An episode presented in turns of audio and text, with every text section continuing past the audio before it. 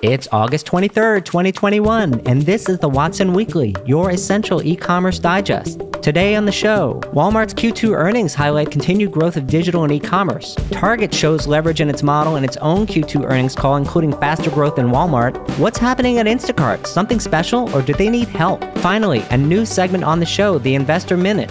This spot highlights all the news in venture capital, acquisitions, private equity, and IPOs in the North American e commerce universe. But first, in our shopping cart full of news, is the Wish.com marketplace in a death spiral? Wish.com, the Chinese goods deals oriented marketplace, released earnings recently and was not good. Reports reveal a grim future for the company, which to me always seemed like one big scam waiting to happen. The company is dismayed by the fact that they invested in logistics, but then retention rates didn't improve. This caused them to miss revenues.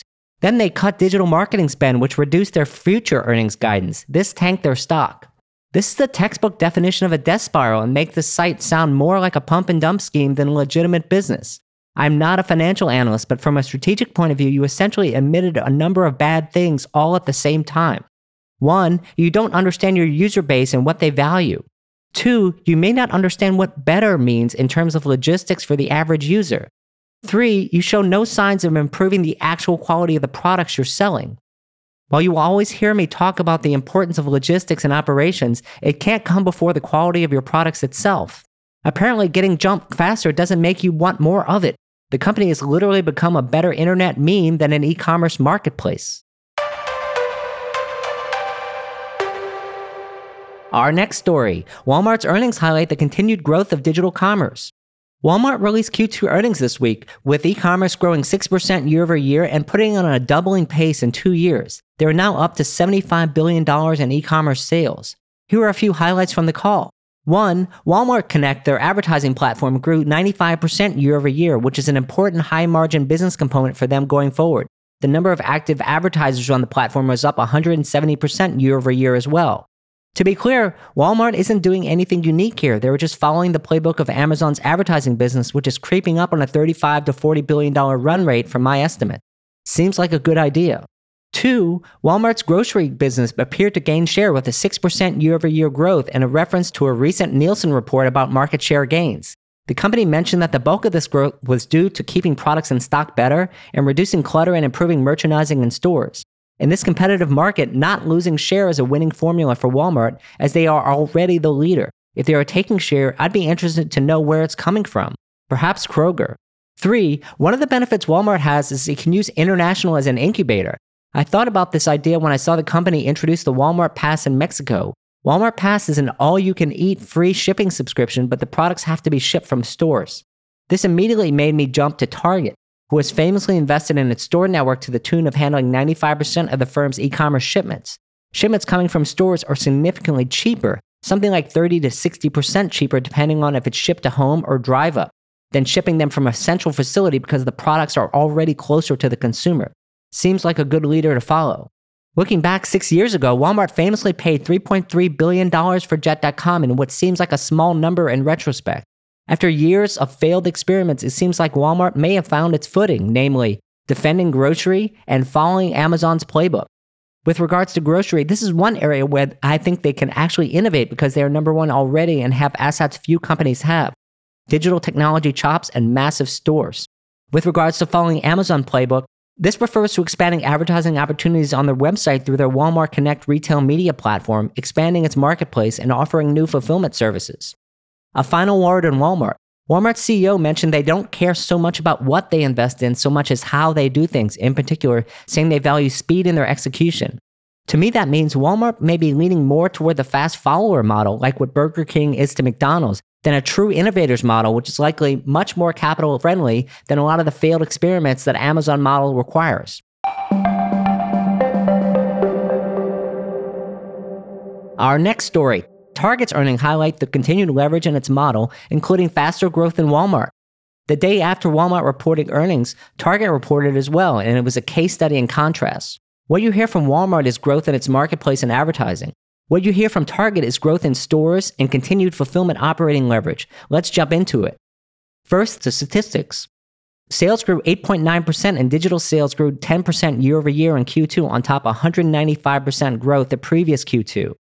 Same day digital services, in other words, buy online, pick up in store, curbside, and the ship home delivery business grew an astonishing 55% on top of 270% growth the previous year. Incredible. More than 95% of Target's 2Q digital sales were fulfilled by its stores, which is consistent with the past couple of years. Second, the company continues to invest in its store network. They are on track to open an additional 30 new small format stores this year. These are little fulfillment centers for the company, and they have opened about 19 of them so far this year. Additionally, there are two new sortation centers on the near term horizon. These centers sit in between a group of nearby stores and the customers' homes in a dense market to facilitate same day efficiency. This is based on the technology that they acquired from Grand Junction in 2017. This is a good sign for the company as it means that some of their store efficiency improvements are starting to become baked in and they are moving further down the value chain closer to the consumer. Another super interesting note is that Target Circle, which is their membership and loyalty program, has grown to over 100 million members. Compared to Amazon's 150 million Prime members in the US, this is great performance. I wasn't aware that program was so large, which makes me wonder what the heck is Walmart doing with Walmart Plus? In the Q1 2021 earnings call last quarter, they said it was not a focus. Really? The bottom line here is Target continues to operate with efficiency. One question I get a lot is why isn't Target investing more in its Target Plus marketplace?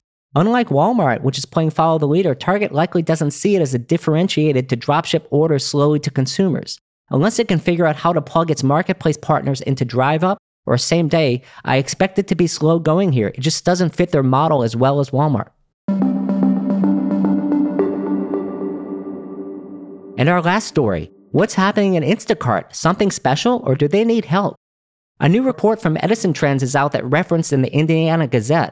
It reports that Instacart is the undisputed owner of the grocery collecting and delivery business with 67% market share, Amazon having 22%, Uber Eats and DoorDash having 1% each.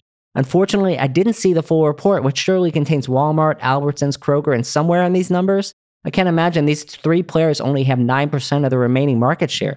Perhaps they are excluded because they're a pure retailer? Then what is Amazon? Seems like an issue. So that's the good news for Instacart. Here's the flip side, and something I've touched on before. Both the CEO and the president of Instacart recently departed their operational roles at the company in the last month. Both were replaced by high ranking Facebook executives in a nod to advertising and the importance of building an engaging mobile app experience. In another story, there were reports that Instacart and DoorDash were in discussions about a merger between the two businesses. If you look at Instacart, which is likely not likely to penetrate re- restaurants soon, and DoorDash, which is not likely to penetrate grocery and advertising, this is perhaps a good idea. A few points on this. Taken separately, you may not think something is amiss here. However, I like to connect the dots. First, if you're the CEO and president of Instacart, why would you depart before an IPO? The only answer is that investors were unhappy with your behavior. You don't depart for the good of the world. Second, hello, Instacart is for sale. Why the heck is no one talking about this? I expect as part of their IPO process, the board is considering all strategic options like acquisition and merger opportunities, in addition to, you know, replacing the CEO and president in rapid succession. This leads me to my final point. Now, even though the rumor is that the discussions fell apart due to antitrust concerns, I have to wonder is there causality here? Now, the following is all speculation on my part. Apoorv Mehta is the founder of Instacart, and founders don't like to give up their babies, which Instacart is the company he built.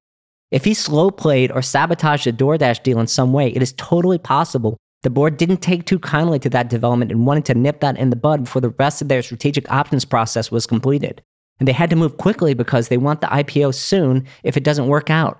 The timing of his departure as CEO and the surprise news of a failed DoorDash merger are way too close for my comfort. Would this put Fidji Simo, the new CEO, in the role of finding a new buyer through her Silicon Valley connections?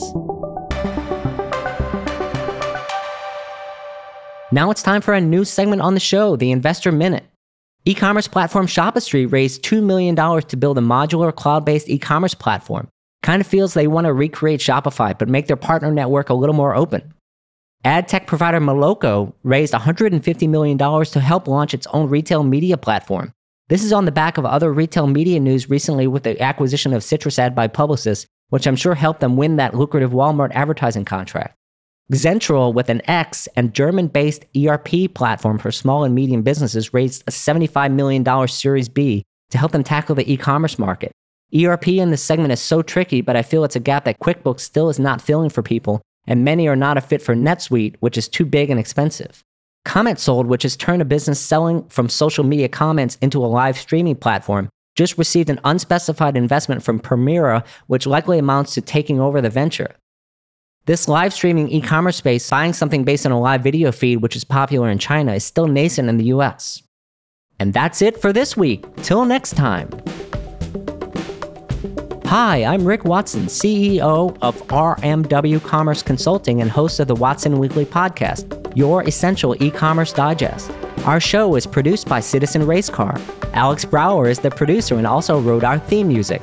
The executive producer is David Hoffman. To hear new episodes of the show every Monday morning, subscribe now at rmwcommerce.com slash Watson Weekly and wherever you get your podcasts.